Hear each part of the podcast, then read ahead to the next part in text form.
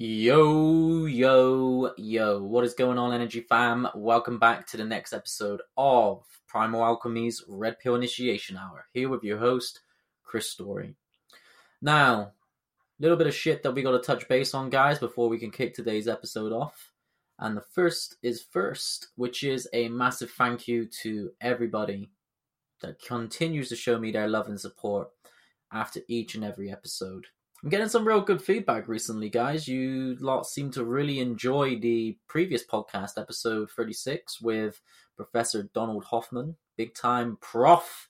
Big Donald. Yeah, you really liked it, guys, and it was uh it was great for me to hear back what you guys felt from it because it's quite a far out subject, don't get me wrong. We go from talking about nutrition on one podcast, all of a sudden you're balls deep into simulated universe theory. So it's quite the jump, quite the paradigm shifting information that's being presented, and you seem to be responding to it well, which is great news for me. Lets me know that I'm on to the I'm on to something. I'm uh, starting to grab some attention with this podcast. It's slowly growing, so all through organic growth. I don't actually promote this podcast uh, with any sort of financial push. Everything has been done organically through word of mouth, and yeah, really happy with how it's going, guys. So please, your your you right there, you that's listening to this, your opinion means the world to me when it comes to this shit. And just let me know. Let me know what you think. Drop me a review. It would mean everything to me being able to increase my visibility and exposure to an overall wider arcing audience.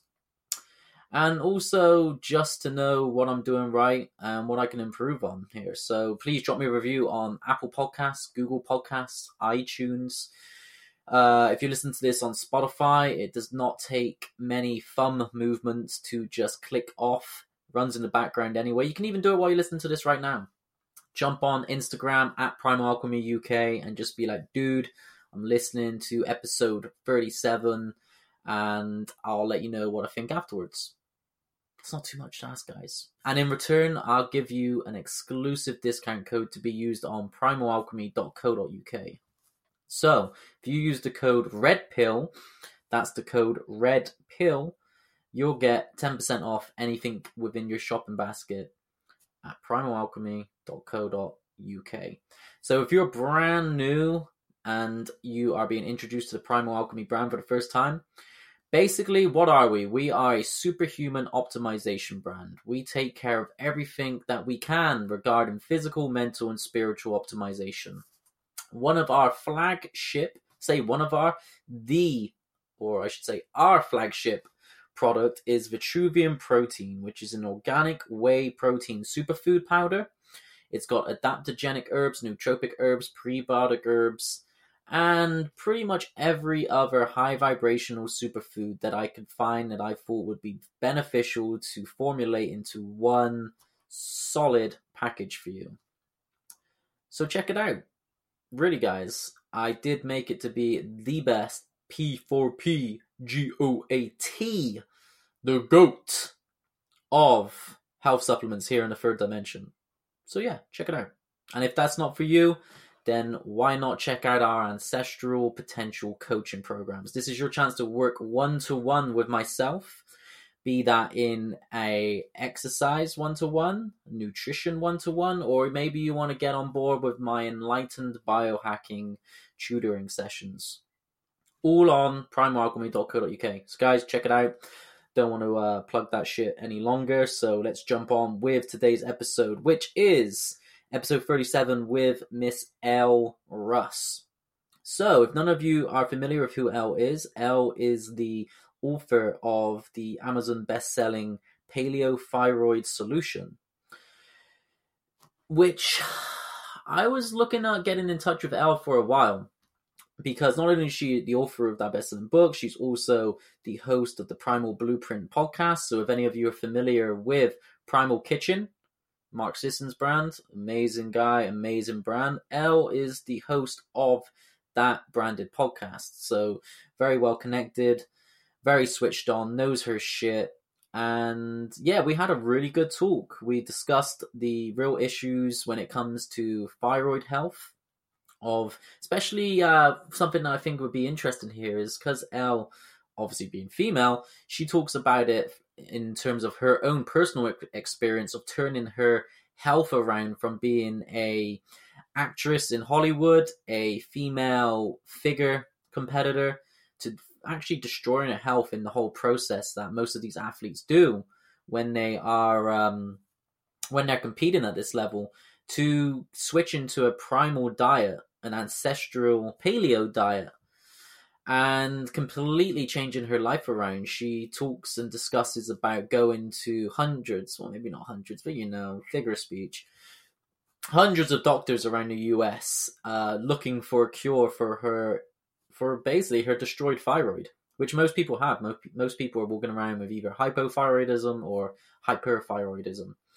And uh, yeah, Elle has really shined the light on what the thyroid really is, what it's responsible for, and how to nourish it with real whole foods and a few supplements thrown in as well. And along the way, we just discussed many things. We discussed the issues with, you know, the vegan agenda that I discuss here every now and then, maybe a bit too much, but I feel like it's important. We discussed, uh, yeah, Elle's own personal health journey, and just threw in some of Elle's uh, most recent, I guess, biohacks that she's uh, finding the most benefit from as of late. But guys, I'm looking at the time of this recording, and again, I have blabbered on and I'm chatting shit. So let's just get this episode up and running. Let's get to the good stuff. And let's kick off episode 37. Morpheus, tell these fools what's up. You take the blue pill, the story ends. You wake up in your bed and believe whatever you want to believe. You take the red pill, you stay in Wonderland. And I show you how deep the rabbit hole goes.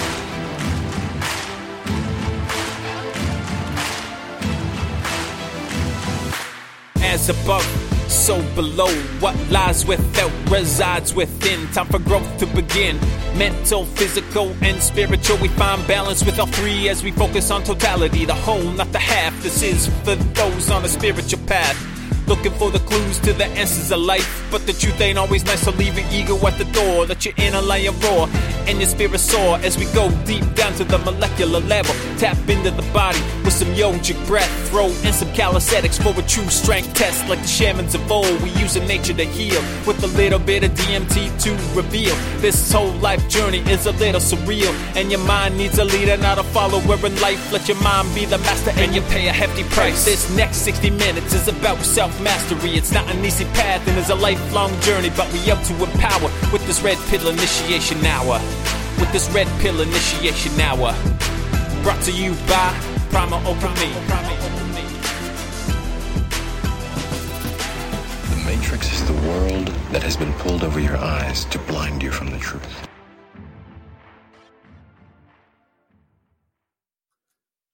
Three, two, one. Oh shit, sweet Odin. Guys, we're back with episode 37 of the Red Pill Initiation Hour. This one is going to be a gem of a podcast, guys. You're really going to like this one. Again, we're switching the flip and we're coming over to a slightly different subject as um, bit of a change, you know. I mean, we've gone pretty esoteric within the last few episodes, and now I thought it was time to bring it back and sort of really focus on the body and on what really controls the body and something that most people don't really have an idea about if you studied biology physiology at any level you you cover the very basics of this and it's such an important gland to understand in how it affects the body as a holistic unit, and you know that's what we're all about here now. But uh, by episode thirty-seven, guys, fuck, episode thirty-seven, man, this has gone quick. But anyway, let's just jump straight into it. Today's guest is uh, Miss Elle Russ. She is the paleo queen and the thyroid heroine herself, coming to save the day, save your endocrine system, save your metabolism, and get you back into complete health and optimize your life in the process. So, Elle, thank you for coming. Oh, on. thanks for having me. So happy to be here.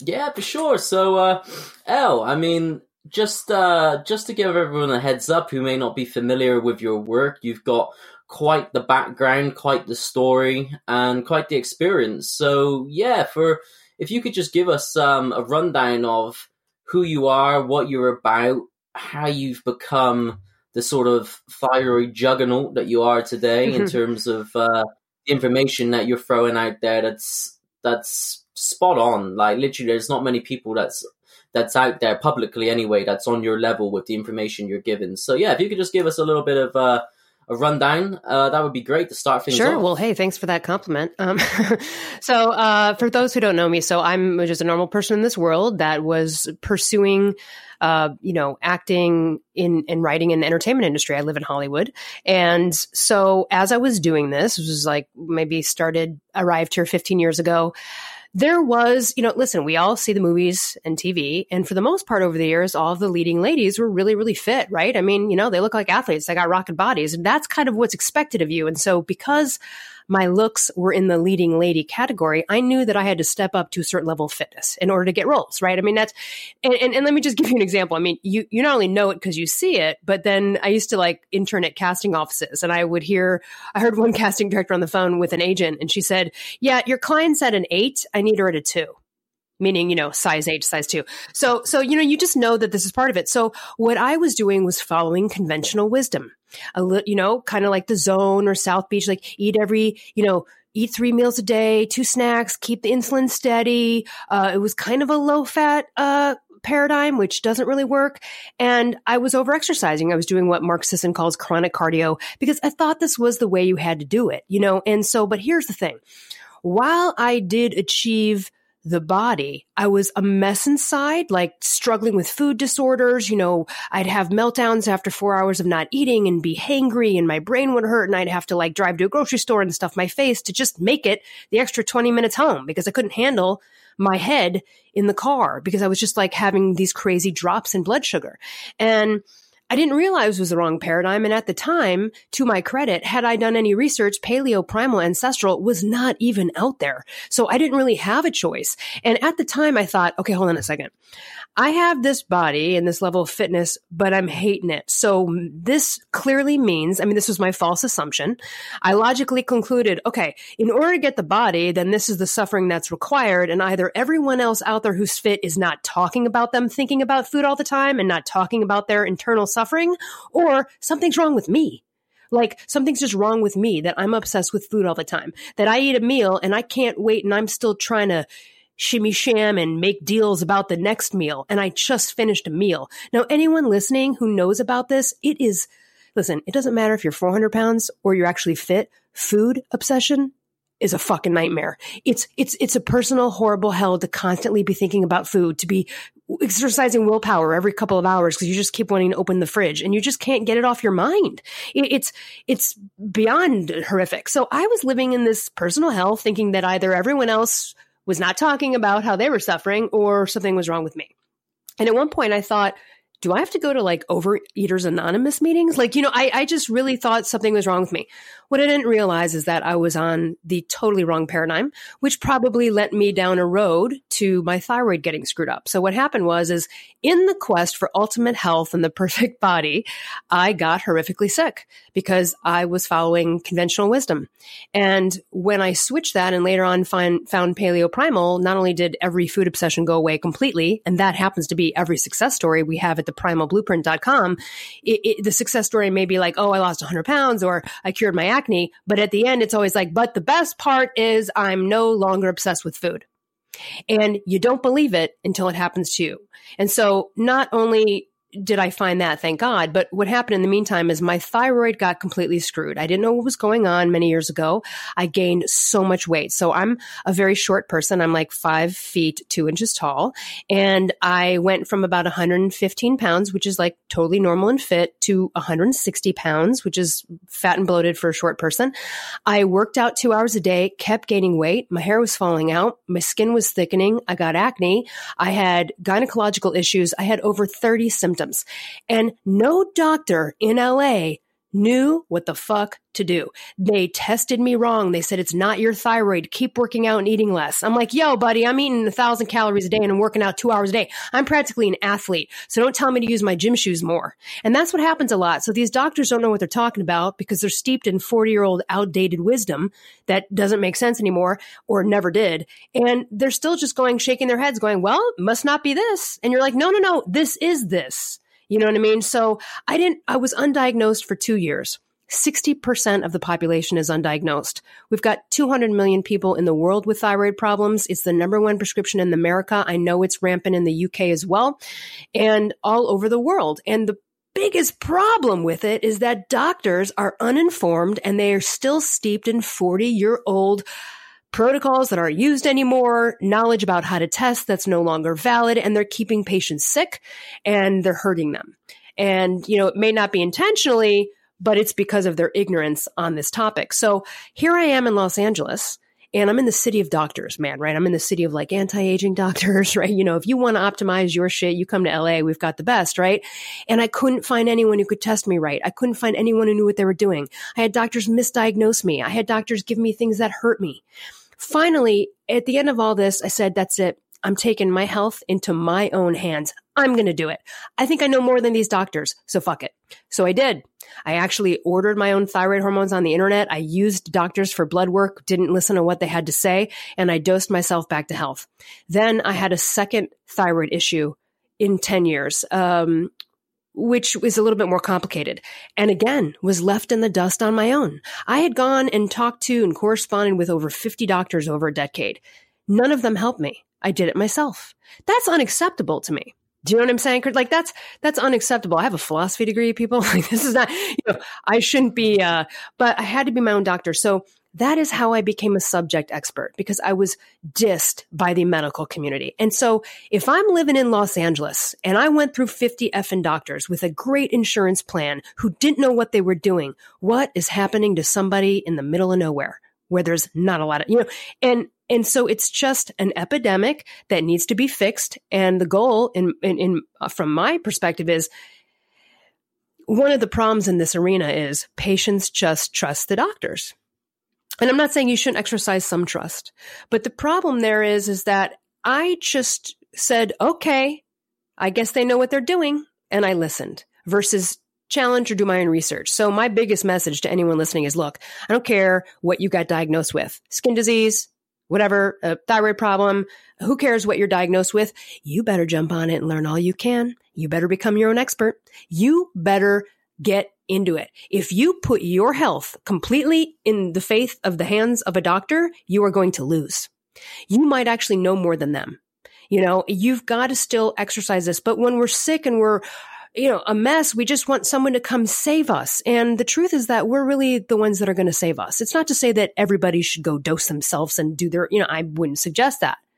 But you see where I'm going with that? I mean, so, so it's about patient responsibility, but it's also about, um, you know, realizing that, well, first of all, there are solutions and answers. And there's a lot of doctors that tell people like, well, it's not your thyroid. So I guess we'll just have to put you on antidepressants or, and the patient's going, okay, I guess they know what they're talking about. Meanwhile, the patient has no idea the thyroid hormones they're taking, what they're doing. They have no idea how to look at their blood tests. So again, people stay sick for 30, 40 years because they just listen to doctors and they don't even investigate themselves. I have seen people who have gotten so riddled with health problems, who have spent hundreds of thousands of dollars going to a million clinics in the US. And yet at the end of the day, we look at their blood work and we're like, oh, the doctor just missed the fact that your thyroid's been fucked for 20 years and you have Hashimoto's. Who didn't who didn't find this? This poor woman's gone through all of these tragic health problems and here we are. Some some some philosophy degree holding, you know, actor over in LA is going, well, I don't know what all the people at that Mayo Clinic did, but this is the problem. So that's ridiculous, right? I mean, that's that's kind of ridiculous. So so hopefully that makes sense. But at the end of the day, um, so then I, I after I kind of fixed myself, I ended up having the pleasure of being hired by Mark Sisson, who's the New York Times bestselling author of the Keto Reset Diet. He's also the founder of Primal Blueprint, Primal Kitchen, um, which he just sold to a company for over two hundred million dollars. And you know, yeah, Really? and and he's all. Who did he sell What'd you say? Who did he, He sold it to Kraft never heard of- Heinz, you know, Kraft Heinz, who they are the big, yeah. Oh, I, I know, I know Kraft Heinz very Yeah. well. Yeah, Yeah, interesting. for between 200 and 500 million dollars. So, you know, anyway, he's wonderful Wow. and he also wrote the Primal Blueprint. So, when I started working for him, um here's I was still on the old paradigm of eating. I still didn't know what I was doing. I didn't know anything about paleo primal. And I kind of read his book, but I was like, yeah, yeah, yeah. I've read all these damn health books, whatever. I just kind of flipped through it. Like I totally blew it off. But then after a while of working with him and his wife and seeing them at their house a lot, I'm looking at these these these guys and I'm going, wow, they're 20 years older than me and they look a thousand times better than me. Like what is happening? I should probably read his shit. I should probably read this book. So I read his book. I watched some seminars, and granted, I I work with him, but I was just like, all right, I, I need to see what he's going to say. And then I literally went paleo primal, and my life changed. Uh, in every way, everything went away. I lowered my. I, I used to be on like 100 micrograms of a certain thyroid medication, went down to 50. Uh, at this point, I'm on 7.5, which is barely anything. Um, it really helped me heal my body over time, and I discovered this connection that no one else has made. And there really is a true connection between paleo, primal, ancestral health, which are all synonymous, and how it works with our endocrine system and thyroid. And no one has ever made that connection or figured that out. So thus was born the paleo thyroid solution, which is my book. So when I talk about like paleo, people sometimes go, okay, I get it. The paleo part is to lose the weight because you got fat when you were hypothyroid. That's part of it. But the other part of it is that truly it doesn't matter who you are. Um, and everyone's got a thyroid gland who's listening right now. And if you don't have a thyroid gland, it was surgically removed or you are the one in the million people who was born without it. And if you are born without a thyroid, then they have to administer thyroid hormones immediately or you will end up being a mentally retarded individual for real no no and i mean that like in medical terms the baby will become not the brain won't develop and they will get they will become retarded. It, it's it's a really terrible thing. So if it's not caught right away, and that just goes to show you how important thyroid hormones are, you will die on an island without a thyroid quickly. You have to have it. It's the master gland. It is the precursor to your testosterone. Every guy listening should care about paleo and should care about your thyroid because it's the it's it's really about not only just metabolism and fat burning, but optimal overall health. And the thing about paleo primal, and we can get into more detail about this um, in a bit if you want, but it's really the ultimate in adrenal management and blood blood glucose management. And those things are really related to all of the hormonal signals that are sent.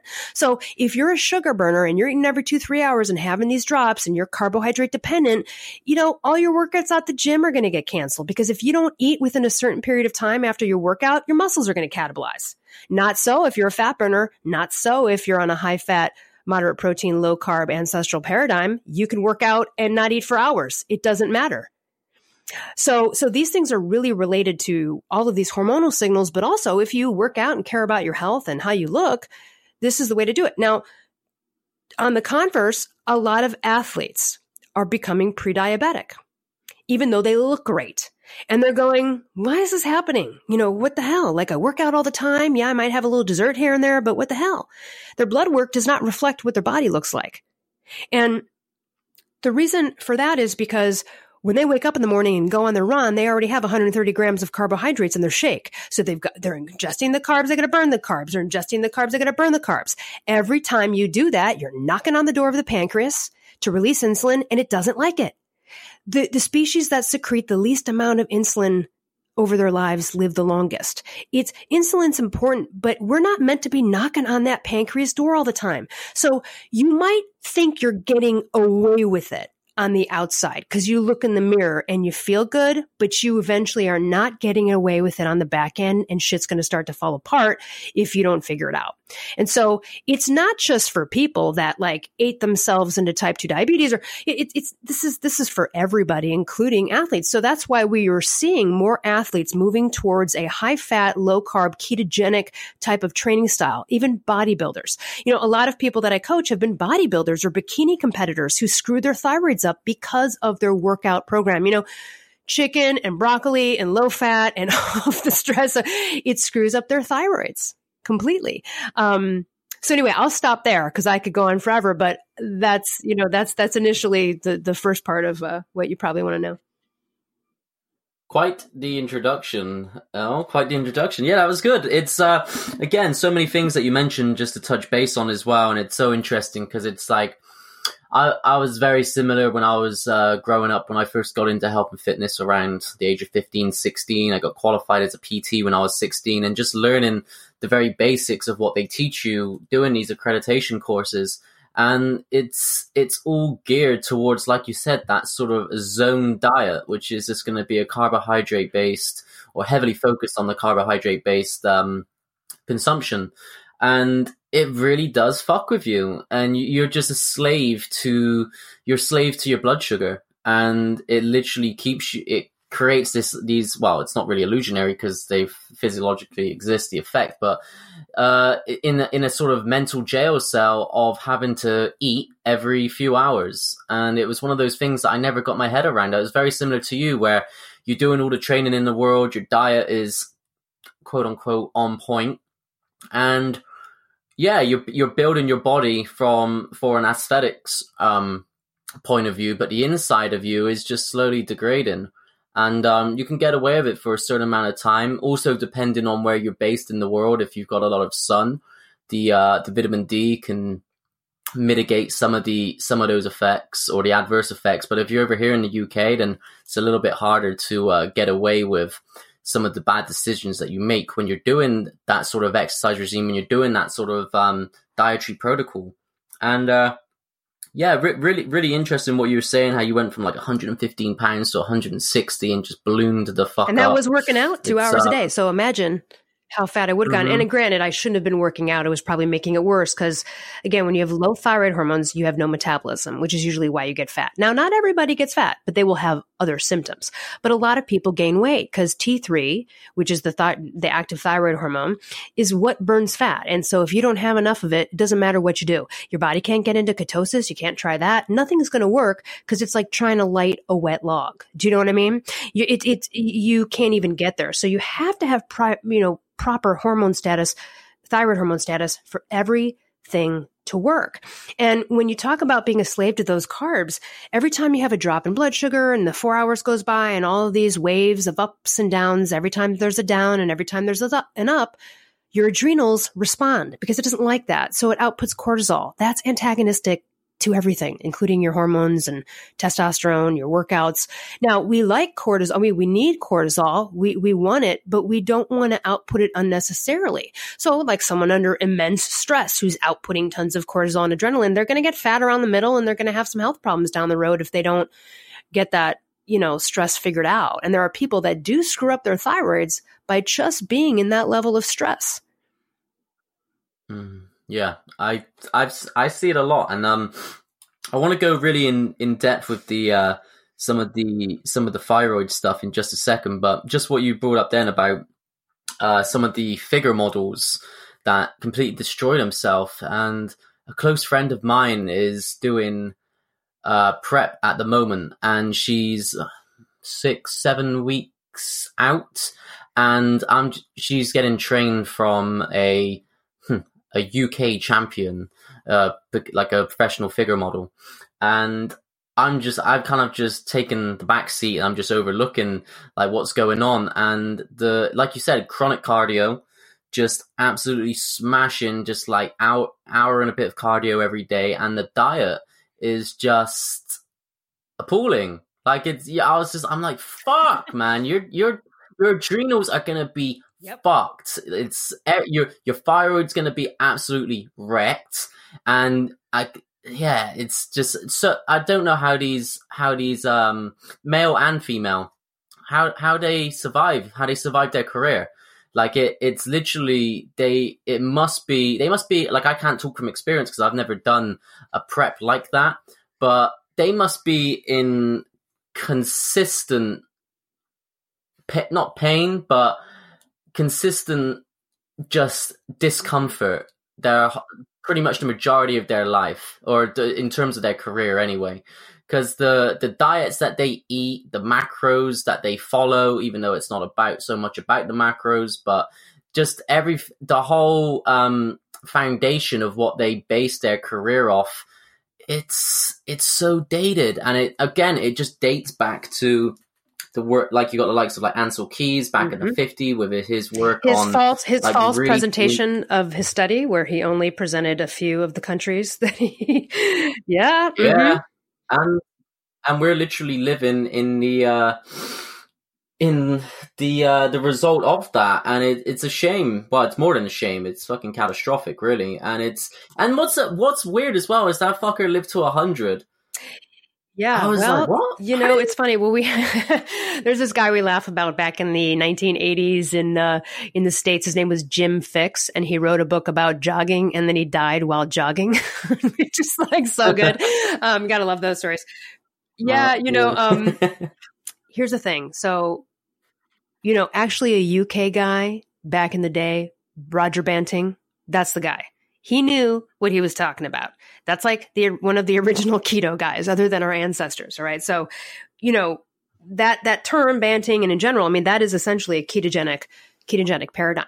So, for these bodybuilders that want to shed as much fat as possible, they're using the most struggle to get there they're using they're got to work out so much of the, the food program i mean what a nightmare if they just went keto or just went low carb they would be able to achieve the same body with so much less stress so much and um and very little damage to their body and if anyone's out there and is a competitor or is interested in bodybuilding look up Luis Vill- villasenor of keto gains yeah yeah, he's a beast and he's been keto for 18 years and the guy's ripped. And so, you, you know, that's why, again, a lot of bodybuilders are moving to this arena because it's the healthier way to do that. And so much less struggle, so much less stress. And by the way, for me, I barely do any cardio anymore. Um, you know, 80% of your body composition is what you eat, period. End of story. Um, and in general, when you move to this paradigm, not only do I never think about food, which is really still astounding, you know, I still have moments where I cry for my old self. You know, because I was so lost thinking like, is this just me? What am I going to do? Am I going to spend the rest of my life thinking about food? I mean, it's horrible. It's really a horrible thing. But what I didn't realize is that I, unbeknownst to me, was eating in a way that was dictating that food disorder. It's not you. So if you're out there, it's not you. It's just your lifestyle and you can change it and completely get rid of that food obsession in kind of like a month or six weeks. I mean, you really, really can. And so I challenge anybody who's out there who's got these kind of issues to go to an ancestral paradigm. You only need willpower with what you put in your mouth for a month and then you're good to go. You will see the benefits and you won't want to go back. You don't need to go to the gym. You don't need to even stand up and walk to the mailbox. You could sit on your couch and get fat adapted if you wanted to. So there's really no excuse. Now, if you're on the old paradigm, you better go to the gym. You're eating those carbs, you better burn them. You're eating them, you better, you know what I mean? You are, you're in that. Now, you know, it's funny. Mark Sisson says, talks about this a lot. He goes to the gym and, you know, there'll be some guy like hauling ass on the stationary bike for, you know, an hour. And Mark will be like, Hey, you training for something? And the guy will be like, Nope, just love to eat. So, so here's the thing. So that's somebody who's carbohydrate obsessed, right? They are working out so that they can eat more, but that is already a food obsession marker right there. Do you know what I'm saying? You see where I'm going? Like that's already an indicator that you've got a problem with your blood glucose and everything else if that's how you're thinking, because you wouldn't be thinking that way if you were fat adapted and you wouldn't need to spend an hour on the bike. You really, you wouldn't even need to work. You don't need to work out every day. But if you are a carbohydrate sugar burner, you better work out every day you'll get fat. You get better burning those carbs off.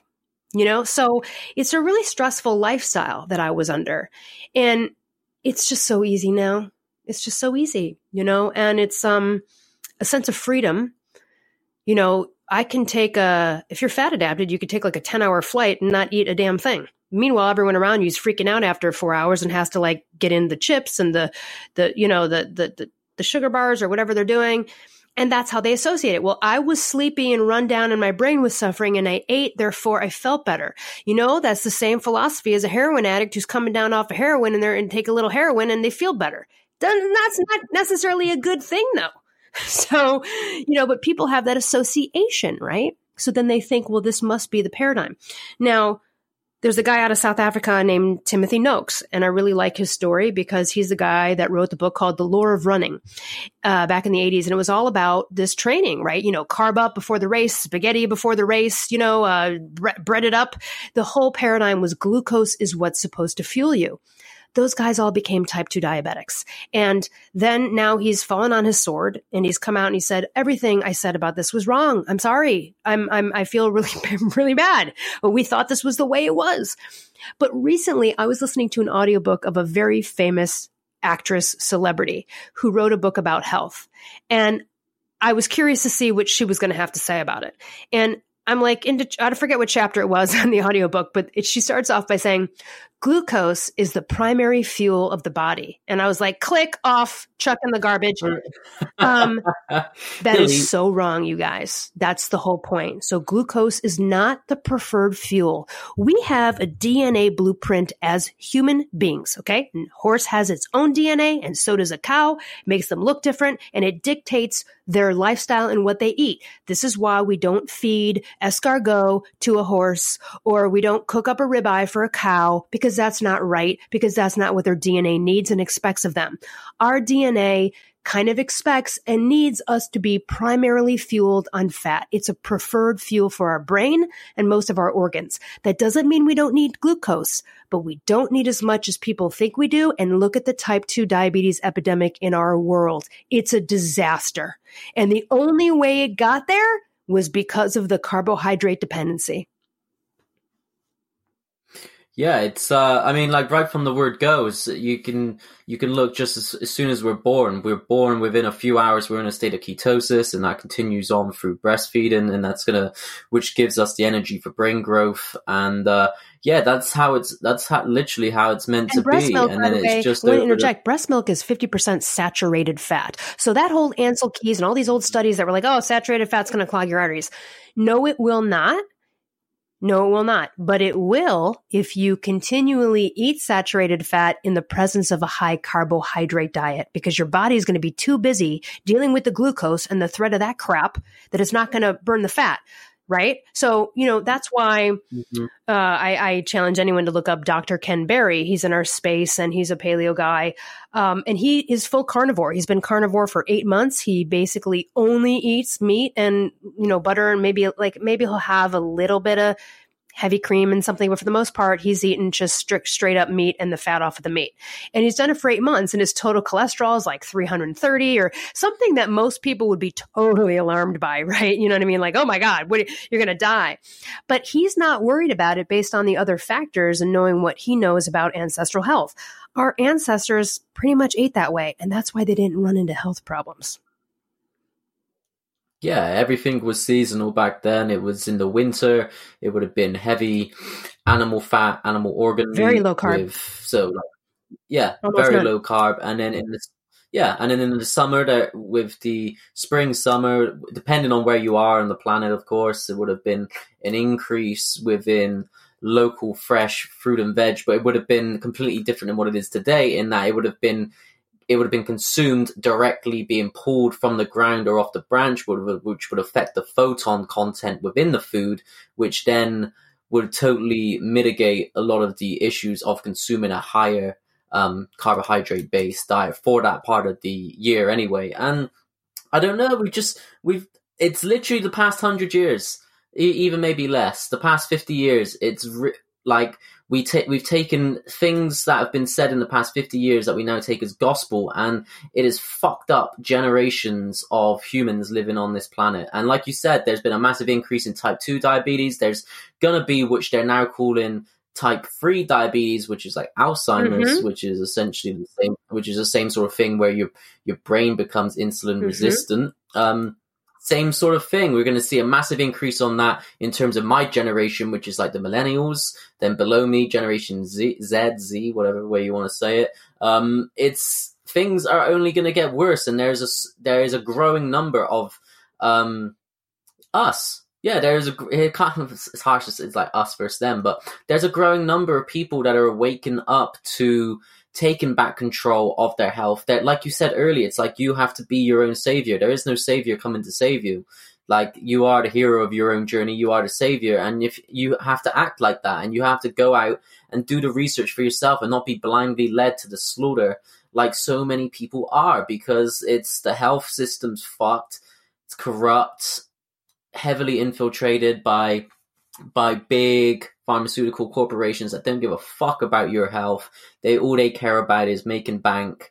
And yeah, let's keep you uh, let's keep you on the bankroll. Let's uh, let's keep you on the uh, customer list on and keep set, selling you shit that's just going to make you more ill. And it just and then the the biggest uh, scam of the past century is yeah, it's just having breakfast in the morning. How, you got to have your breakfast. It's the most important meal of the day. And what are you going to have? I'm going to have some cheap ass uh, grain that's just going to absolutely destroy you. Yeah. And, you know, it's funny because in my book, I have a photo of a cover of a book I saw. I, I don't even, I never read the book, but just on the cover, it's called The Thyroid Diet. and on the cover is a photo of a pint glass of orange juice next to six rice cakes. And then over to the side, there's like two cherry tomatoes and like three sprigs of lettuce. Okay, wait. Now, right, right. Okay, so I'm looking at this and I'm going, hold on a minute. So I did like some calculations. I'm like, okay, hold on a second. All of that stuff that's there on that cover is about 64 grams of carbohydrates. Um, now, if you're going to do that, wouldn't you want a loaded baked potato with bacon and butter? And do you know what I mean? Like, cause that's what a large baked potato is. I'll take the baked potato, you know what I mean? Over, over that. And frankly, with all of the fixing on it too, that's going to satiate me much longer. It's just like, why would you do that if you could do that? You know what I mean? So, and, and that orange juice and everything's going to just spike your insulin, spike your blood sugar, and you're going to have a drop a couple hours later. That's why when you eat a bowl of pasta, you want to fall asleep two hours later that's that's not you. That's that's the carbs that just jacked you up and threw you down. You know, um, and yeah. when we look at our government food pyramid here in the U.S., it suggests six to eleven servings of grains a day, plus two to four servings of fruit. That is a diabetes making diet. And, you know, so uh, if you've ever seen these shows where it's like, you know, my 600 pound life or something like that, where there's like these people that are so obese they can't even like walk, right? I was watching one of these shows once and the doctor who was helping these people, he had put these two very obese, like 600 pound each twin, like sisters on, on a diet and they had to come back every week and check. And he was a little bit perturbed that they had not, you know, lost more weight and they should have for that week. And he said, Hey, what's been going on? And, one of the girls said, well, we, we have been, we, we ate some carbs. And he, he looked at them and goes, Hey, you are done with carbs. You're done and like, that's the truth. That's the truth. Why is she done with carbs? She'll never get better. The only way to lose weight at that point is to eat straight up fat or straight up fat and protein. That's it. You're not gonna, you're not going to lose weight any other way. And if you continue with the carbs, forget about it.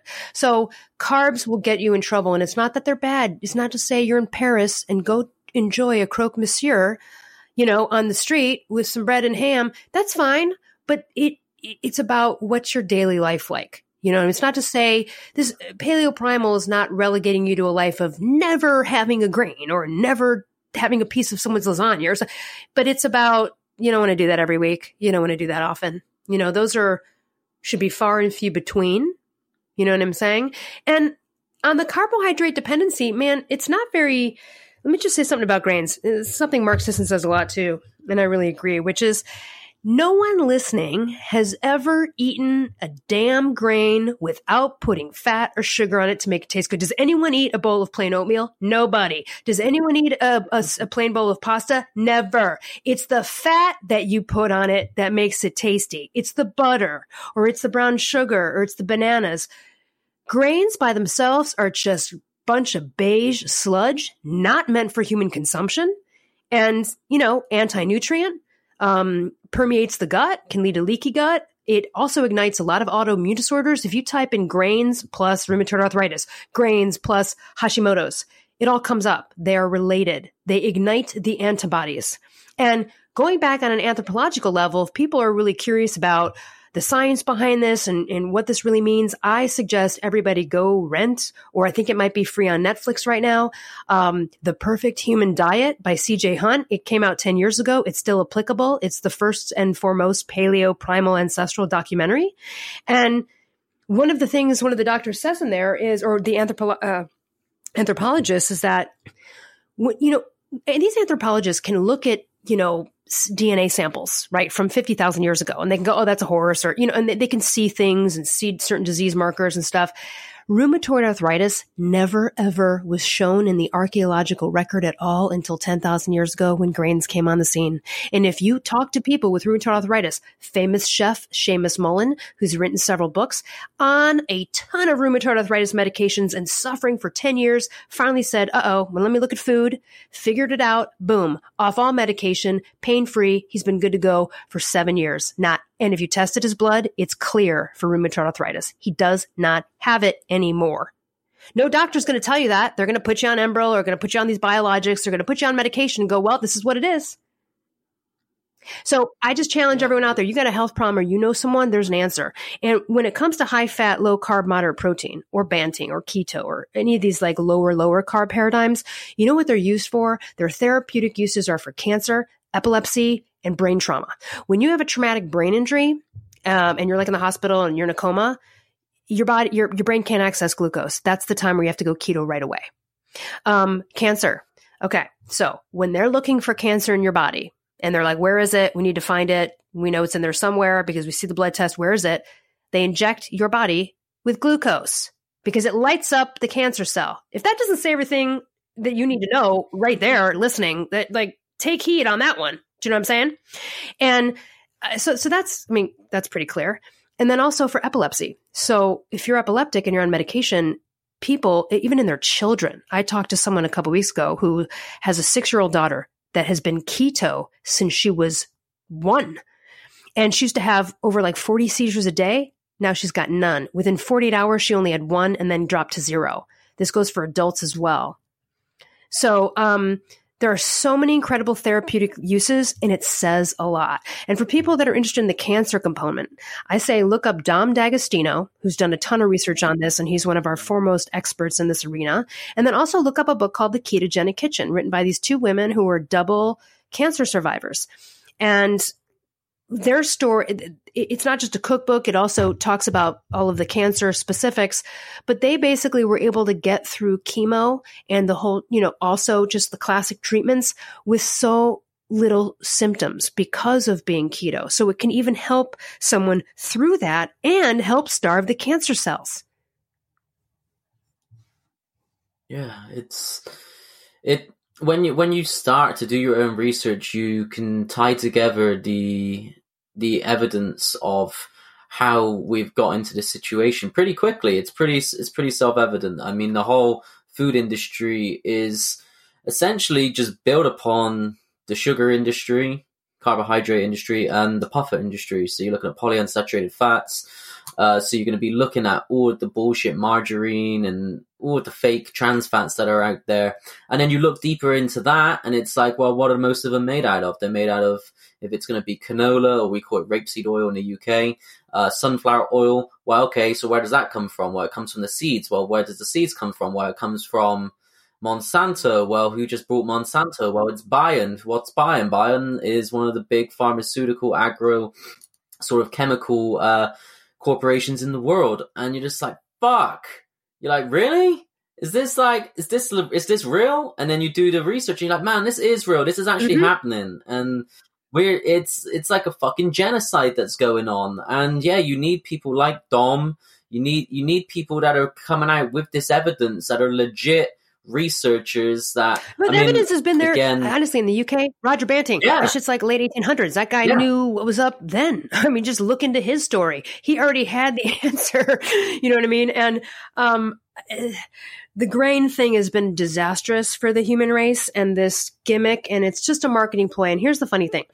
So a lot of times people will go paleo primal and they eliminate grains, but they still hold on to the fucking oatmeal. It's like they can't, they're like, well, I still have, and you're like, they're, it's like they're still constructed socially through all of the false information about whole grains and how, how it's helped. No, you don't need oatmeal. In fact, don't eat it or eat it every once in a while for a treat if you really, you know, but no. Um, again, so people still can't even let go of the last, you know, embedded you know, false paradigm that they were taught and has been, and, and again, it was hard for me going paleo primal. One of the hardest things, part of being an, living an ancestral diet is really the way that you move. And we talked about chronic cardio.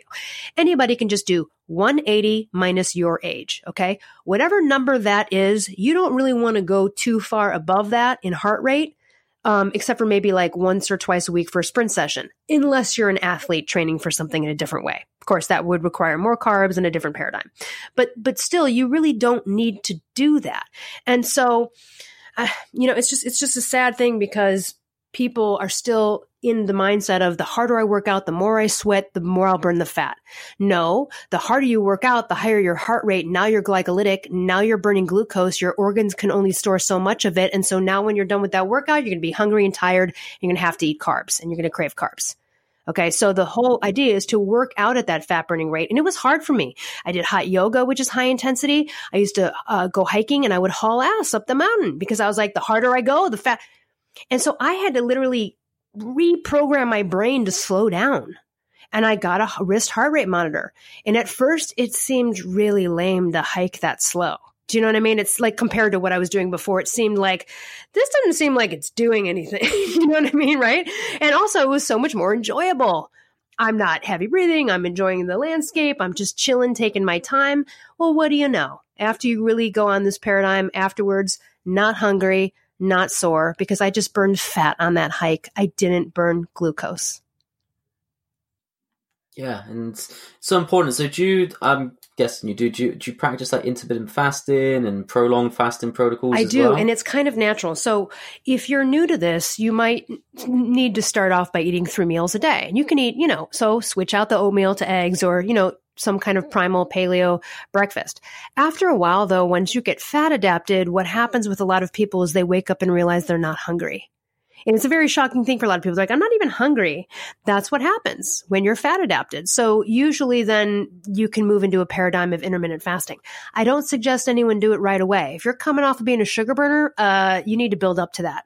You need to build the metabolic machinery, takes about 21 days to a month to really kind of flip over some of these genetic switches to be fat burning and really get your brain unaddicted to carbohydrates. And that could take a few weeks.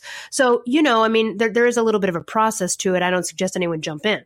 What my normal paradigm is, is I was never a breakfast person to begin with. I love eating huge long, dinners. Like that was my thing. So, what I do in general and what's natural for me is I wake up, I have coffee, or tea or whatever. And then I usually don't eat anything. I go to the gym, I work out, and then after I work out at the gym, I'll have like a little bit of green powder and water with maybe some like you know, bovine collagen, but really not many calories or really substantial food. And then I might not eat for a couple hours and I have about a six to eight hour eating window, sometimes four to six. So maybe anytime between, you know, one and six or two and seven, I might eat any time in between there. I might eat at the first hour and then three hours later, but usually just any time within that window and maybe multiple times within the window. Um, and that feels best to me. So the one of the issues though with me is that when people want to eat dinner at like 7 p.m. or something, I'm like, I can't. I, I just that's not my jam anymore. Like I like to eat early, you know. So it kind of turns out to be one big meal a day. What I do do in the morning though sometimes is I will have a little bit of fat.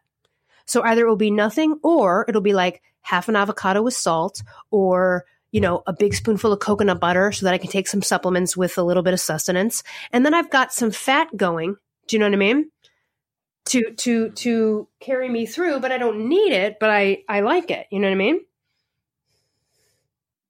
I have got a I have got something to bring up, Elle, and it's like I know I know what you're gonna say to this because it's what I'm gonna is what I would say, but I just, yeah, I kind of want to trigger you a little bit, to be honest. So there is a, I'm not going to name any names, but there's a guy that I used to look up to. He's quite well known within the alternative, holistic, um, conscious health world. And, uh, yeah, he went from doing like the Amun Ra protocol, which was all to do with uh, you do like essentially like one meal a day, but it's like there's a lot of heavy supplementation um, involved in it, a lot of like grounding, sun gazing, all the all the sort of esoteric shit added in. And he has flipped a switch, and now he is heavily promoting the saying that sugar is medicinal and how the how the thyroid needs sugar to operate because glucose is the main source of energy. And he was he trust he was one of the the main um, he was one of the main proponents of being in a ketogenic state to begin with, and he was very switched on. He's not dumb, he's not thick, but all of a sudden, yeah, he's just flipped the switch and he he he posts stories of him like pouring maple syrup, like bottles of maple syrup over pancakes and just eating them and saying how important it is to make sure you get the sugar and that how fat, um, certain, like polyunsaturated fats cause lipofuscin, which is going to be like yellow fat disease. And he has really flipped the switch and he's one of his main things now is all about thyroid health. And he is saying the complete opposite to what you're saying. And I'd love to have a, I'd love to have a live debate with that guy and a bunch of doctors because um, yeah, uh, because he's wrong. Like, also, I'd love to hear about his thyroid journey. Let's see your results. Let me see your thyroid tests. Let me see what you got. Not buying it. It's almost like when a client he, comes to me and they're like, "Well, my doctor said my my thyroid results were normal." So, and I'm like, oh, "I'm sorry, what? Do, do you know whether they're normal or not?" Because I'm not trusting the fact that doctor knows how to evaluate it. So, I'd love to see this guy's blood work and see what he has going on, and I'd love to see his HbA1c. I would do as I would love to as well because I. So it's like, not he, fine until you can prove blood work. I, I, just don't. Do you know what I'm saying? It's almost like this: if you're out there and you see some hot guy or girl with a great body, and you're like, "Oh man, I wish I had that body," think twice. You look at their blood work first. You might actually want the body of the guy that's kind of average sitting over in the corner because he might be more healthy than they are. They might be inflamed messes. You know what I'm saying? So, yeah. so I, would like to see this guy's blood work, and you'll have to tell me who he is after the show. I'll look it up. But that's just insane. And I'm not sure, like, is he being paid by an organization? Like, I'm not sure how he no, is he, possibly on this paradigm or how long he's been on it, but it's going to fail him. And I, again, I'd love to see his blood work because I'm not buying it. I'm not buying that he's not insulin he's, resistant. He's, um, he's on a vendetta against uh, DHA. Really? He's got a big, he's yeah, he's got a big vendetta against DHA, and he says that the polyunsaturated fats and the highly um, un, un, so the PUFAs and the HUFAs, he's he's got this big vendetta against, and he's saying that it, they're the cause of everything that we've attributed to sugar. So the whole thing about the sugar industry, which was obviously built off the backbone of Ancel Keys' work, he says that a lot of the work that was to promote the um, the the need for omega threes and other sort of um, unsaturated fats are based off the studies of the Boers, the B O E R. It's supposedly a, a, studies that was done around a similar time. It's all it come to be honest, it comes across as confirmation bias that he's looking for right. things to to attribute to his own sort of hypothesis on this. Well, but yeah, let me, trust, let me like, out. Here's what I'd love to do. let's. Uh, I just uh, let's see. It's about almost nine a.m right here in the States as I talk to you. I woke up at six. I've had some coffee. I haven't had anything else. You could put me on a stranded island with that guy.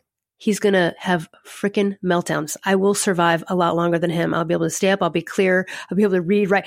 That guy's going to have total, total breakdown until, until a couple of days in, his body switches into ketosis and starts burning the fat off his body and then fuels his brain. That's when he'll be right he's going to be suffering for those first couple days or even that week when I would not be. Like I always thought it would be great if we could do like a survivor show, but do it with sugar burners versus fat burners so that everybody can see how amazing it is. Right. Um, I guess, I, yeah, I, it's just terrible. There's a lot of people with false information out there. There's a lot of people pushing vegan, vegetarian diets. Of course, anytime oh, you're, anytime you're out it. there and you're in the space, people are going to argue with you. Um, I've had vegetarians and vegans email me and be like, "Aren't you worried about all the hormones in the meat you're eating?" And I'm like, "Are you effing kidding me?"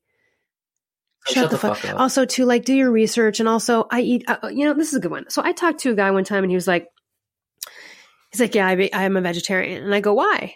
And he's like, "Well, you know, I don't want to contribute to like the environmental problems that are created from, you know, the methane released by all these cows and all this mass farming. And I said, okay, well, hold on a second.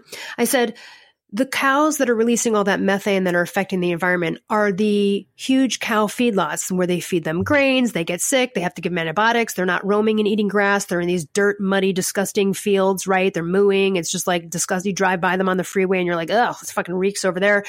Okay, those are the cows and the farms that are producing the methane. Why does that happen? Here's why. So you feed a cow grains to fatten them up, and you are not feeding them their DNA prescripted diet, which is grass. So you feed them grains, and then they get sick, and then you have to give them antibiotics. So that's why you see on packages of meat, like no antibiotics. And people are like, why would you even give an animal antibiotics? Because they get sick when you don't feed them their non native diet, just like us.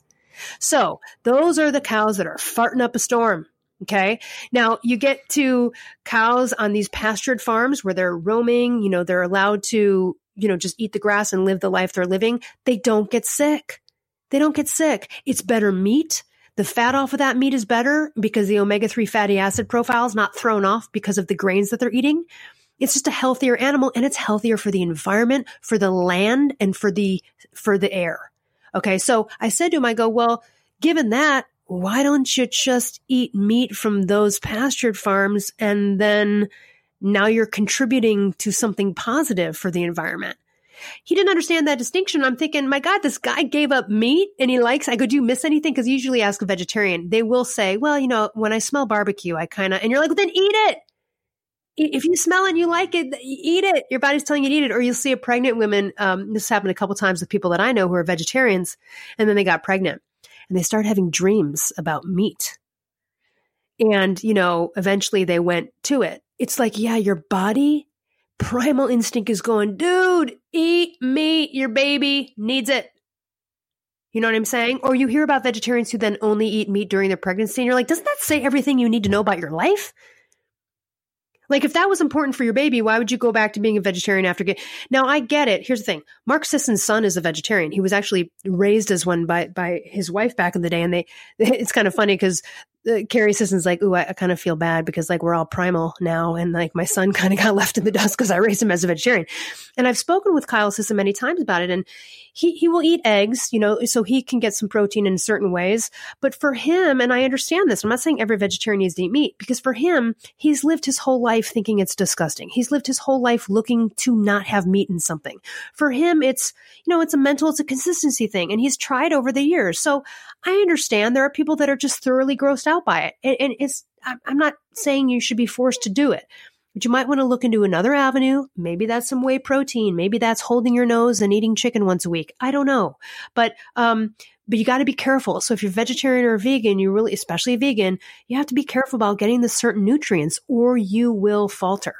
You know what I mean? Yeah.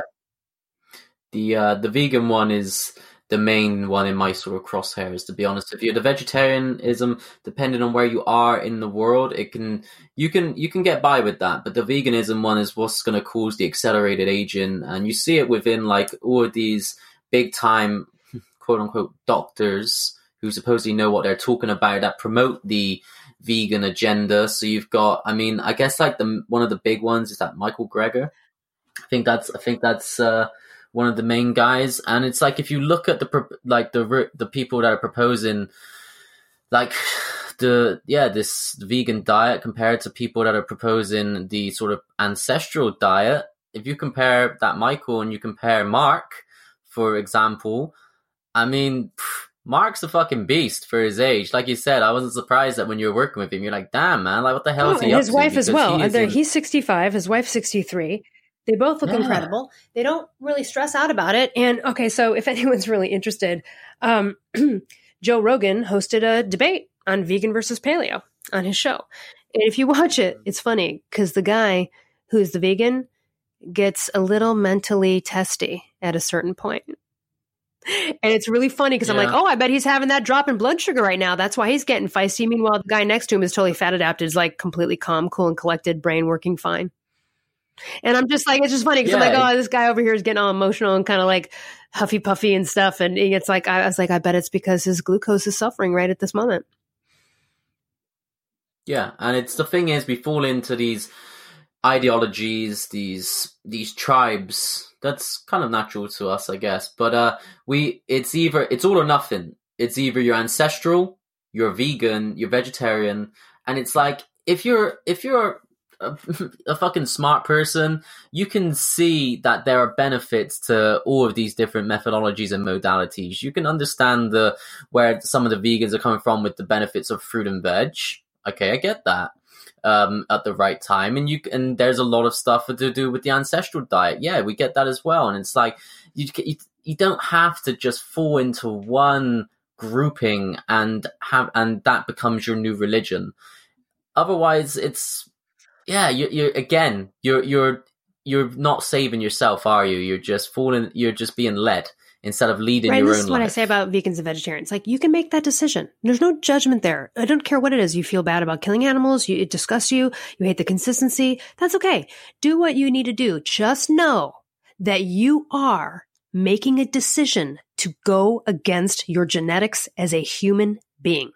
And with that comes problems if they are not satisfied, like B12 and some other nutrients and things like that. Okay. So, and not to mention just the carbohydrate paradigm that you're going to be on that could screw you later, but you're still making a decision. So you can tout anything you want, but the science is in. The science is in about our DNA as humans and what it dictates. And so this other stuff doesn't have science behind it. It just really doesn't.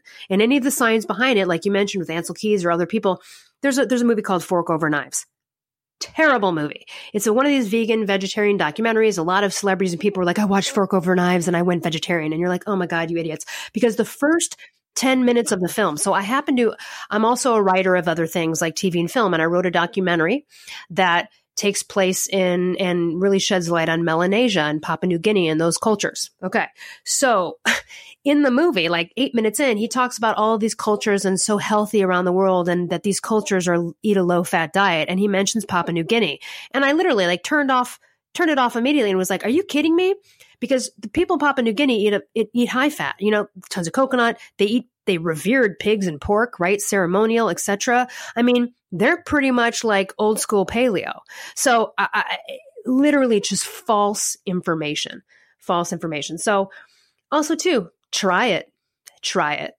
See how the low carb, moderate protein, high fat paradigm works for you after a month. And then you tell me whether your carbohydrate dependent lifestyle was better. Not one person has gone down this road and went back the other way. Unless they slipped into something and, you know, whatever. But you know what I'm saying? It's, I still get calls from friends that are like, oh my God, I, I just, I am, so, can I just tell you how happy I am to be fat adapted? I just took a five hour flight to New York. Then we had an hour drive, da da da. No mental problems. Oh my God, I didn't have to eat a thing before I'd have to bring snacks with me.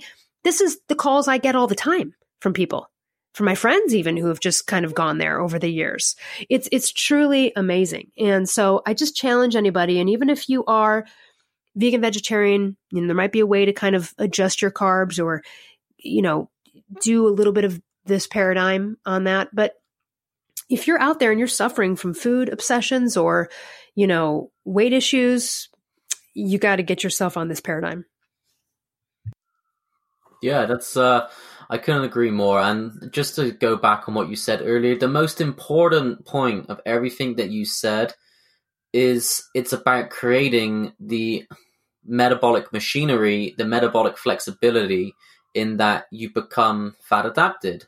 And then once you have that sort of uh, ability unlocked as such, you you've got a lot more choice in what your in what your food choice and intake is throughout the day. But it's important that you that you get that ability. If you don't get that ability, then like you said, you're always going to be a slave to glucose, and when you're a slave to glucose, you're always going to be a victim of all of these um, all of these issues that modern day uh, the modern day medical is, system is uh, making so much money off. And one of the things, just to t- begin to tie this in now, because Okay. I know that we've only got you for No, a little bit of time. you need to, but um, just ahead.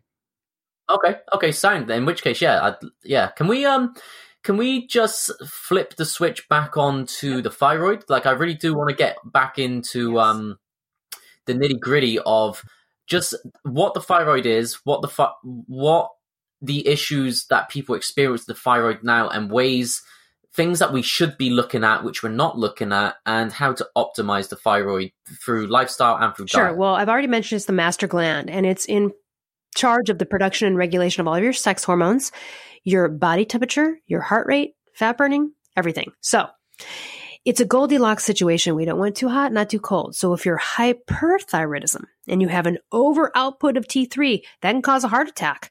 You can get very skinny, constantly pooping all the time. Um, uh, lots of like heart, heart, heart, sweaty and clammy, like lots of issues with anxiety and things like that. So you don't want it to swing that way. If it goes too low, mm, here's the thing. Being hypothyroid or underactive thyroid is a disease state. So you will get a disease you otherwise would not have gotten if you were not hypothyroid. So for example, you get hypo, you're sluggish, you don't know what's wrong, you think you're tired, you go to the doctor, blah, blah, blah. Next thing you know, up, oh, here comes in a problem. And then what the doctors do is they try to patch it up over here and they're not getting to the root. So you always check the thyroid. So the doctor says, ooh, your cholesterol is horrible. We need to put you on a statin. Check the thyroid. Okay. Period. End of story. Because your lipid panel will be totally off if you don't have good thyroid status. Oh, you need blood pressure medication. Check your thyroid. Oh, I think your teenage daughter is, you know, bipolar. We need to put her on some Prozac. Nope. Check the thyroid because something like that will work for a couple of months and then it will work. So any psychological issue, depression, etc., is related to the thyroid because we have more T3 receptors in our brain than anywhere else, which is why hypothyroid patients get extremely depressed.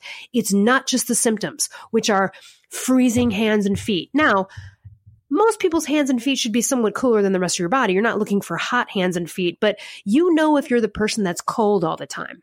You know, if you're that person that's freezing all the time when other people aren't, that's a sign. Any gynecological issues. So for men, that would be like low testosterone, not getting erections when you should, having trouble sleeping or recovering from exercise. That's thyroid for men, usually, and weight gain. For women, often weight gain, gynecological issues, infertility, miscarriages, okay? Um, heavy legs, skin thickening, acne, dry cracked skin, hair falling out, hair losing its curliness, um, puffy face upon waking, um, taking three hours to get your shit together in the morning, which is a sign of low cortisol and low thyroid. Um, and so there's there's over 30 symptoms in my book, but they're they're pretty obvious. But the ones that are weird to describe when you're in it are things that happen with the brain. So because it affects your brain, you'll start to not remember stuff or you'll have really messy handwriting, you know, brain to hand dexterity. If you're really athletic, all of a sudden you find you're kind of klutzy and you're tripping over stuff and you're like kind of uncoordinated. That, that's another thing. Um, and also just the feeling of giving up on life. And I don't mean suicidal, although that could be it. But I mean, if you're starting to feel like you're getting dumber and you're getting old in your brain, which is a scary thing to voice to people, right? That, then that's why I'm mentioning it. Because when I mention this, people go, Oh my God, that's me. And they're too scared to say anything, right? And they might be like, Oh no, well, Uncle Harry, he lost it at about this age. No, you know, Uncle Harry may have had untreated thyroid problems. let's not, let's not, uh, end up like him and just assume that you're following some family heritage of something, right? So anytime you feel, and that's what it feels like. It feels like I'm getting dumber. You can't really read or you have to reread paragraphs. People say something to you, you can't retain it. You forget phone numbers and, and, and things like that or, or dyslexia of the mouth. Sometimes, so clearly I'm a fast speaker and I obviously am bound to fumble my words occasionally, but when I was hypothyroid, one of the indications that I would know if I were on like too low of medication is that my brain would start I, I, would be searching for a word or mis you know mispronounce it like backwards. And I've never had dyslexia or any learning issues but you start to have cognitive issues which can be very scary and a very private hell that you don't want to bring up especially when you're only 30 and you're like how is this happening? Or whatever you know what I mean? So so those are the symptoms.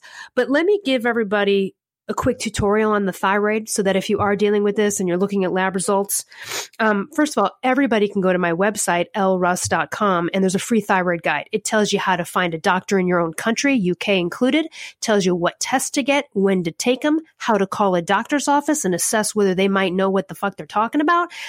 It is a full free guide that can get you on the right path. You don't even need to buy my book. So anyone who's even wondering about that or thinks their thyroid might be off, go to my website download the free thyroid guide, and that'll get you on the right path. So this is how the thyroid works.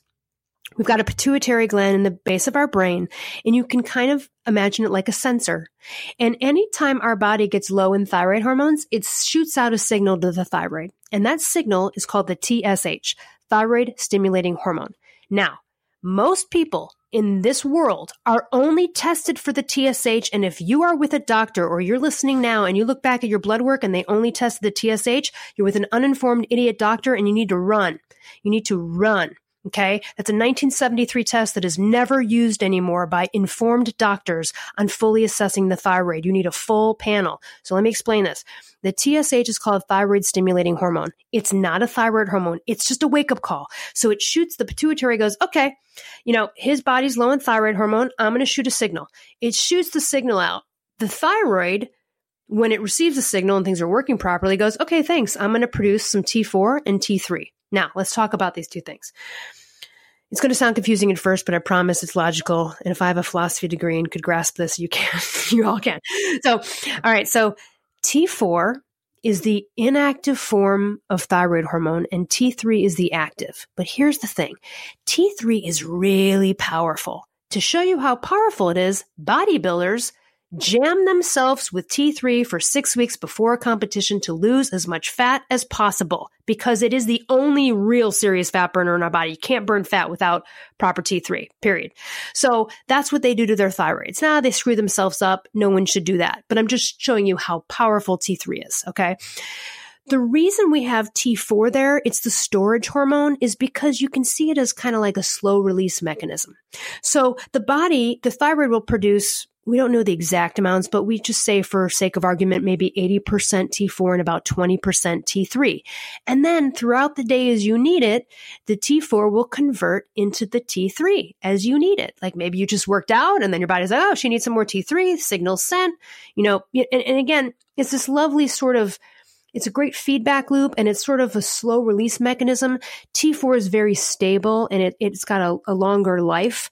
And so, T3 directly kind of peaks and dissipates within a certain period of time. And so that's why this is built in there. The other failsafe mechanism is something called reverse T3. So the basic panel for anyone checking thyroid is TSH, free T4, free T3, and reverse T3. So signal sent, Body produces some T4 and T3, and then throughout the day as you need it, the T4 is going to convert into the biologically active T3, and whatever is not used and whatever is not converted gets flushed out through a system called reverse T3. Why do we have that? Let me explain. Reverse T3 is literally a non-specific marker for wellness and unwellness in any human being. So for example, a woman having very horrible morning sickness when she's pregnant, that's a reverse T3 problem. Okay. I recently had a patient I was dealing with in Hawaii who went to the doctor and suggested and said, Hey, I'd like to get my reverse T3 tested. And the doctor says, we don't do that. And he goes, well, I need you to take it for me. I don't understand why you won't do it. She goes, we only test that if you're like in the ICU. Okay. ICU is the intensive care unit, which means you're practically on your deathbed. So if they're going to test that then, don't you think they should test it way before, before you get to the ICU? And here's why. The reverse T3 there is to protect you. So for example, I told you how powerful T3 is. So let's say you're a normal person, your thyroid's working normal, and all of a sudden you're stranded on an island and you're starving. Okay. The body is going to go ding, ding, ding. We're going to downregulate. This guy's starving, not getting any food. Okay. We are going to produce more reverse T3. We're not going to convert this T4 into the active T3 because we don't want this guy to burn any more fat because he's not getting any food. Okay. So it's the primal perspective. You're, your body's always trying to save you. That's what type 2 diabetes is. You better hope you get fat on type 2 diabetes because at least it's getting pushed into the fat cells and not running through your blood, which is more dangerous. That's a skinny diabetic or skinny fat. Okay. So this reverse T3 is like an emergency brake. So another example, let's say you get into a horrible car accident and you break five things and you know all these horrible injuries again the body's going to down regulate the t3 it's like let's not throw any more fire into this metabolic storm of inflammation right now. We're going to dial it back. Do you know what I'm saying? So it's there to protect you. So what signals are you sending? So a lot of people who have reverse T3 problems, meaning they're a normal person, they've never been on thyroid hormone and all of a sudden their thyroid gets screwed up and no one knows why. Well, could be diet and stress related, right? But it also could be, again, what threat is the body perceiving? So calls from ex lawyers, going through a tough divorce, not getting enough sleep. All of those are messages that the body's stressed out and it is going to down regulate and go, you know what?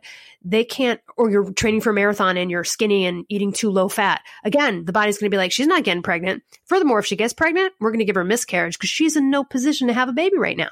It's just, I know I'm personifying the human body, but this is why this feedback loop is there.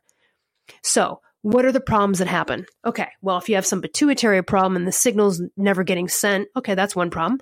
The signal could get sent and the thyroid doesn't take the message. The signal could get sent, the thyroid takes the message and then pumps out the hormones, but then it's got some antagonistic thing going on that's preventing it from converting. So, a reverse T3 problem is hypothyroidism as well because the T4 is not converting. And what causes that problem? Well, like the things that I just said, or uh, heavy metals. Lyme's disease, resurgence and a reignition of EBV Epstein Barr. Um, any kind of metabolic threat will alert the thyroid to not do its job right. Okay. So the only important thing is that you get the package, and the package is T3. So the free T3 result always corresponds with how the person feels, usually. Okay. So again, signal sent from the pituitary, thyroid wakes up and produces these two hormones, one in more amounts than the other. And then throughout the day, it'll give you the T3 as you need and convert to it. And then whatever's not used gets flushed out through reverse T3, which is sort of just the inactive version. And that's how this great feedback loop is. It's, it's, it's just this wonderful feedback loop. Um, and doctors, for all of these years, were only testing the signal. And so the analogy I use is so they're only if you're only testing TSH, they're not seeing whether you got the package. That it's just a signal. Did I get the shit that I need? So patients, that's what I was tested for two years. He kept saying your thyroid's fine because my TSH was in range. But when some doctor finally tested my free T3, it was zero. Was like the bottom of the range. And so was my, they were like, Oh my God, you are severely hypothyroid. And I'm like, thank you very much. I spent 600 bucks for this just to get this answer from some fancy Beverly Hills doctor. And I've been to like 50 doctors. and I had to pay this much money to just get an answer. And so that doctor kept me sick for two years, kept putting me on the birth control pill, all sorts of things. Your thyroid's fine. Work out more and eat less. No, it's not fine, dude. You don't know what you're doing. That's 40 year old outdated testing.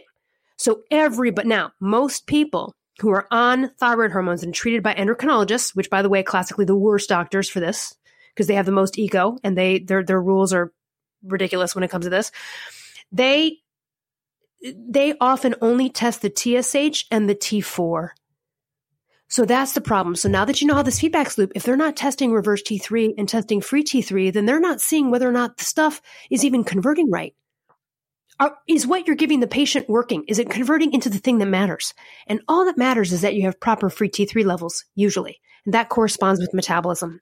So most people who are suffering fat, hating, have all these symptoms have extremely low free T3 or extremely high reverse T3. Do you know what I mean? Which also is when when T4 overconverts into reverse T3 for whatever problem or reason, what happens is, is you can imagine it like it's standing in front of the T3 cell and kind of blocking it from getting in and actually like doing anything. So in those situations, you could have a normal free T3. And if the doctor isn't checking reverse T3, they could send you on your way and go, well, you're fine. And you're not. And if you have a reverse T3 problem, it takes a different medication sometimes to fix that.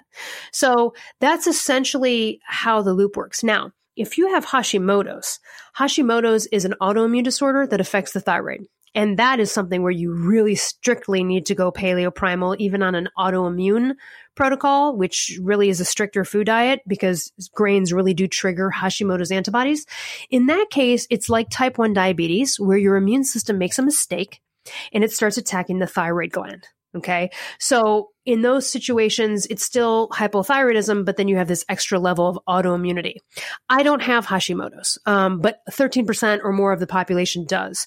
And it requires more tweaking and more monitoring because antibodies equal inflammation, equal be getting more cancers and higher percentages of issues. Women are more likely to give birth to kids with autism spectrum disorder, with Hashimoto's. And the thing that doctors don't realize is there's something you can do about these antibodies, one of which is eliminating grains. Literally, just eliminating grains and gluten, particularly, because gluten is what really the antibodies, you know, the Hashimoto's feeds on. And so you can see a difference in someone antibodies in my book going from 300 to 25 because they just went paleo primal and had a few cheats but they're not doing pasta every night and bread every day. And you know they're they're not doing their oatmeal anymore. You know they're they're just having to cheat every now and then. And you want those antibodies to be low if you have Hashimoto's. So if you're listening and you have Hashimoto's and you're on thyroid hormone and you're feeling great, still you need to worry about the antibodies in the background. And the doctors just go, oh, well, this person has Hashimoto's. Their numbers look good. They feel good. Well, I guess those antibodies are going to be there because they have Hashimoto's. No, there's something you can do about it. And you want to do your best to get them down to undetectable levels or very low. So that's just the case of Hashimoto's. I just wanted to distinguish that. That's an autoimmune disorder that affects the thyroid. And there are people that if you catch it quick enough and you do the lifestyle and you do the supplementation and you get things right, you can avoid going on thyroid hormone replacement. And sometimes not. Um, and that's okay. It's okay to be on thyroid hormone replacement forever.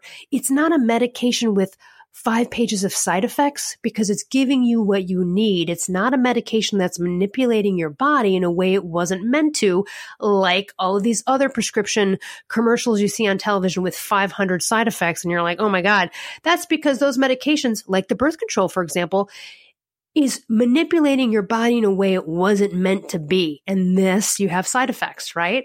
But with thyroid hormone replacement, that's not the case. So there's uh, the reason I say this is a lot of people out there that are like, I don't want to go on drugs. I don't want to go on medication. I'm afraid. Da, da, da, And I'm like, I get that hesitancy, but I just want to explain that's really not the same. So I hope all that made sense. And if not, I'm happy to clarify any part of it. No, that was that was really good. Elle. That was a pretty comprehensive breakdown for uh, for the time. I yeah, that was good. That was um, just what I was looking for, and it's something that's really interesting for myself because my uh, my mum's gone through issues. She suffered with hypothyroidism for God, I guess just b- before I was even born. And then from there, she's then developed type 2 diabetes. And sh- she's from that old school generation of where they're only going to listen to what their doctors tell them. And our doctors in the UK are just as bad as the doctors that you got stateside in that they all learn from the same the same textbooks at the same institutions and yeah, she just won't listen to me. I I can show her all the research and evidence, but unless I unless I've got a fancy DR in front of my name and a nice uh freshly freshly um cleansed white yeah, white well, lab I would just ask your mom. I would say, how's that working for you? Yeah, not well. Right, right, She's right. fucked How's up. that working for you? So you continue to go down something that's clearly not working or try something different, you know? But it is tough. Here's the thing. You can bring a horse to water, right? I mean, there's so many, even myself, there's people in my family still doing oatmeal. I mean, just, you know, I- or, or they won't listen to me, but then they'll hear Dr. Perlmutter who wrote Grain Brain and Brain Maker and they'll hear him on PBS or talk somewhere and they'll go, oh, you know, grains are bad. For-. I'm like, I've been talking about this for like years. So, you know, what I've learned is that people will come Oh, to you God. eventually when they're ready and that you can't preach this stuff. You can do your best to go, hey, look, I'm worried about you. And this is the last time we're going to have this conversation. I am concerned about your health. I'm willing to help you, but it's really tough for me to watch you go down this this this arena and you know I, I i don't want to keep hounding you on this but I, i'm giving it one last shot and then you got to let it go and that sucks because you're watching people kill themselves essentially Yeah, for sure. And it's um like literally I had this I had this the other day. Like I've I practice intermittent fasting. I'm I like to feel that I talk the talk and walk the walk and I'm the epitome of health in everything that I do because I pay very close attention to everything. And yeah, my my it was on the it was on the radio the other day and my dad was sat there and it was um a guy named Michael Mosley and he was discussing who's like kind of like a well-known sort of journalist over here in the uh, UK, and he was talking about intermittent fasting and the benefits. And, you, and my dad was like, "Oh, they're talking about your fasting on the radio. It sounds healthy. Oh. I might do it." And I'm fucking telling you that for years, Dad. and I was like, "I'm telling you that. Why don't you listen to me?" And it takes some guy on the radio to uh, to make you listen. And he was like. Yeah, and he was like, "Oh, that might be good for me." That and I was like, "Fucking told you, shit." yeah and it just i don't know what it is it's just it's just that thing that people don't want to listen to anyone that hasn't got the fucking credentials or that or that authoritative figure like people just have that victim mentality the fear-based uh, mentality of listening to yeah the authoritative figure doing as you're told and it's something that again it's just something that's programmed into us from such a young age that as you grow old and you get and it becomes very ingrained in your in your state of being it's hard to get people out of it. So I've just watched my mum and dad just absolutely destroy their health. And I've had numerous conversations of pleading to them, just like, yo, just listen to me. If not listen to me, then listen to someone who I can give you to listen to that I trust in as well. And mm-hmm they're like, no, the doctor, the doctor told me that I need to keep taking these uh, pills that I'm otherwise I'm going to fall ill. And I'm just like, mm, yeah. I mean, some people don't want to get better. You know, look, there's a lot of people who are in a state of victimhood and ill health, and this is their story, and they want to hold on to that story. And um, I, you know, it's a, it's a really it's a really tough thing. But here's the thing: so there is a doctor on my book, and I, I even if someone just bought my book and read the q&a in the back of the book with the doctor you will hear from a doctor why doctors don't know what they're talking about and this is really what it comes back to. Again they studied what they studied 30 40 years ago in medical school. Why do the doctors that really know what's up about thyroid like why do they know and others don't? It's because their patients kept coming to them saying i'm not feeling well i'm not feeling well. They're looking at the tests the way they should have in the old school way and they're going i don't know but here's the difference my doctor, Dr. Forsman on my book, or other functional doctors and doctors in the know said to themselves, hold on a minute. What's happening with these patients? What, why are they not feeling good? I'm, these numbers look right. They're on the right amount of medication. So guess what they did? They went above and beyond and did their job as a doctor and geeked out and was like, I need to get to the bottom of this. And that's the problem mm-hmm. because in medical school, doctors do geek out on that stuff. They thrive on, you know, oh, what's this problem? Let's try to figure it out. And then at some point they become complacent and they don't care and they're steeped in outdated protocols from 40 years ago. There are doctors still, even in our industry that are up on certain things, still dispelling misinformation about thyroid. And it kills me because I'm like, wow, you, you have everything over here. You understand grains. You understand this. You understand all of this, but yet you're still, you're still outdated with the thyroid. The ones that aren't are the ones that said, hey, let me look further into this. And those are the doctors that test the tests that I mentioned.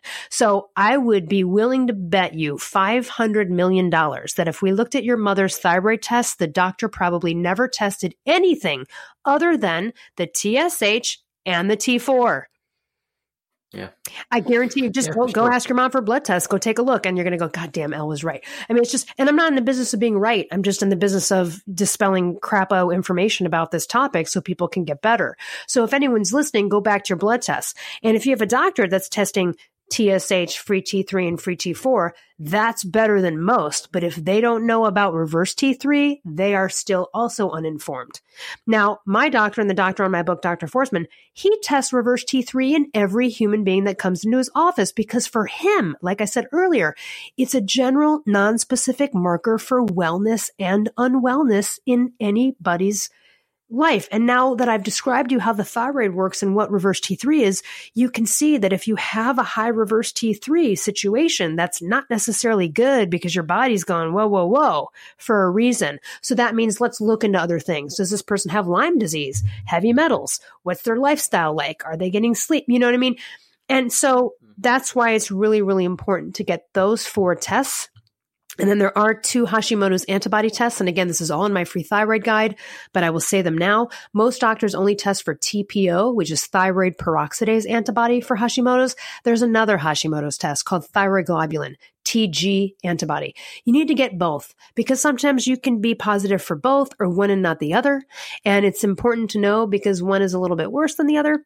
Um, so again, you know, there's really six main tests. But again, go to my thyroid guide. It's free and you can see all the tests you need to get, when to take them, to take them with or without medication, all the, all the stuff you need to get assessed properly. And the doctors that really know more about this are the functional medicine doctors, are the truly integrative NMDs, not the classic endocrinologists. They are the worst people to go to because they are steeped in ego. They think to themselves, how could I have gone to medical school gone to Harvard, gone to Oxford, paid all this money, spent 10, 15 years of my life, and not learned everything I needed to know.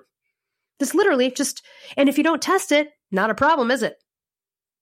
Can't, can't find a fever if you don't take a temperature, right? so, you know, they're not taking the test to even know whether or not something's a problem. And this keeps patients sick and still hypothyroid, even though they're on thyroid hormones. So that's what people don't realize. You know, don't realize you can be actually still be hypothyroid and totally screwed up on thyroid hormones because of the mismanagement of the dosage or or other lifestyle factors or other nutrient factors.